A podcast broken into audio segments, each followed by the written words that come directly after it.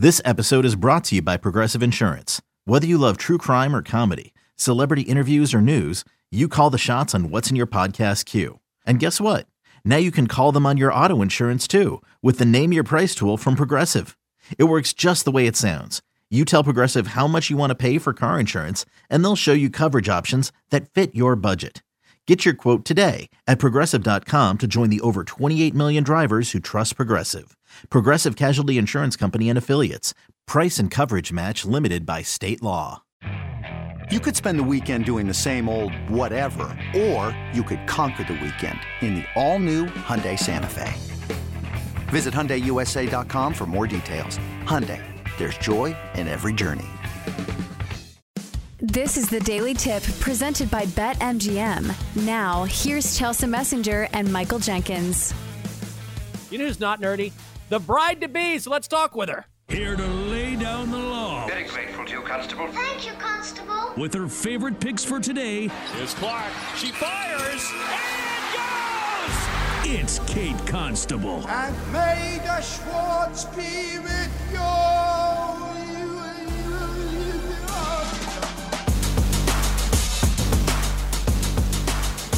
This is definitely the best intro on our show. Double D Masterclass, my friend. She is host of the Bettor Angle each Saturday from 4 to 7 in the East on the BetQL network. Make sure you follow her on Twitter and TikTok as well. It is Kate Constable. Kate, good morning to you. You're getting married this week. We're very excited for you. You deserve a ton of happiness, so we can't wait to talk about that and maybe a wedding song. Before that, I do have to ask do you collect anything?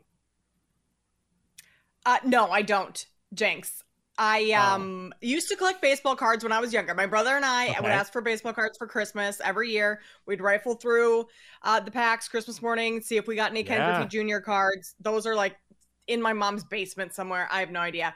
Uh, but Chelsea, speaking of hoarding, my fiance, who we will talk about, and this this segment is not going to be very favorable for him. I promise he's a wonderful man. Uh, I love him very much. Getting married next weekend, but he is a low key hoarder as well, and we have stuff everywhere. Like Ooh. yeah, I say low key to try and like save him a little bit. He might be a, Yeah. a legit hoarder. Um rally towels, you know like the sweat towels that they put over your um chair at like an NBA game in the playoff game. Yeah. We have Mhm. like Giannis's first playoff game rally towel. Not the one Giannis Ah. used, just the one the free one that was given out. Gordon Mm-hmm. Hayward's at Butler. My fiance went to like like drawers and drawers of things like this, bobbleheads, uh little baseballs of like his little league baseball. He has every ID he's ever owned in his entire life. Driver's license, middle school ID. Like we don't get rid of anything. I silently do when he's not home. See if he notices. I'm like slowly starting to throw things. So I'm with you on the hoarding. I don't I have like this this small section of the closet because I don't need all those things. Give me one, two pairs of nude shoes, a pair of black shoes. We're good. Don't need to keep any extra little fluff of memorabilia stuff. All the memories up here. That's all we need, Kate, right? Thank Can I you. say one thing very quickly because I, I know Chelsea has some great questions to ask, but does your future husband do something like, hey, this is Austin Reaves's sixth game in the NBA sweat towel, like something totally crazy that really doesn't mean anything? Yes, Jenks, everything is like that. Everything. Oh, I get so worked up about it. That's the, the only time we argue is like you can get rid of Austin Reaves' sixth game towel that he never touched. right. But here's the thing. I We feel like sports 7:25 in the memorabilia it it's forgivable though. I think if you're collecting like sports memorabilia and you like work in sports, like Mhm. there's a lane there. And I get it. Like and I, I can at least see why you would like those things. Like when you collect, you know, stamps or whatever, isn't this the biggest scam that we heard when we were growing up? It's gonna be worth something later on. Didn't we hear that Mhm. about beanie babies? Because I did Yep. collect those back when I was younger and a bunch of other things, but I have just been, you know, so jaded on all these things not being worth anything. Uh, but here's the other debate that we uh, are having for you before we get to your pop culture quiz that we got to get to. Uh, playing songs at the wedding that you don't particularly like that maybe are for other people because you've got to remember it's not just you at the wedding you have different demographics people of all ages we found a song that really hit a nerve with you. And apparently the Mhm. song is the YMCA. Why do you dislike this song? who likes this song? That's the better question. Who likes the YMCA?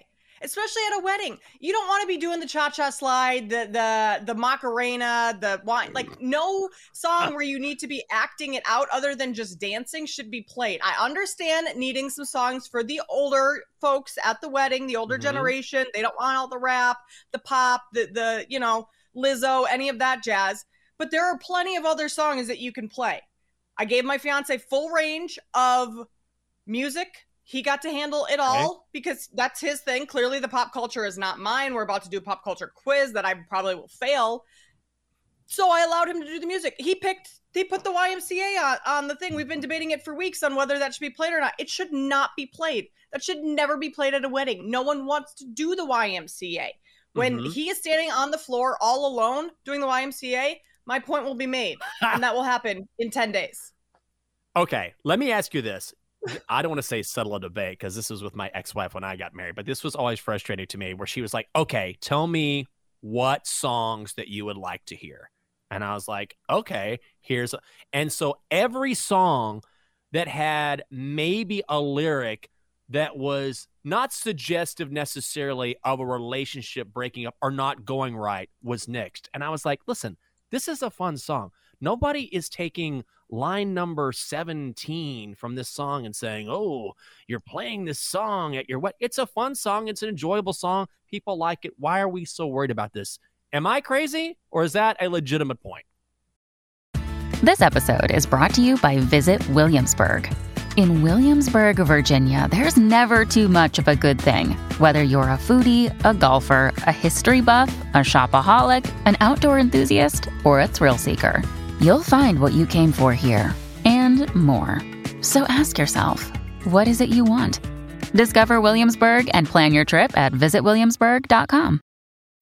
When you need mealtime inspiration, it's worth shopping Kroger, where you'll find over 30,000 mouthwatering choices that excite your inner foodie. And no matter what tasty choice you make, you'll enjoy our everyday low prices, plus extra ways to save, like digital coupons worth over $600 each week. You can also save up to $1 off per gallon at the pump with fuel points. More savings and more inspiring flavors make shopping Kroger worth it every time. Kroger, fresh for everyone. Fuel restrictions apply.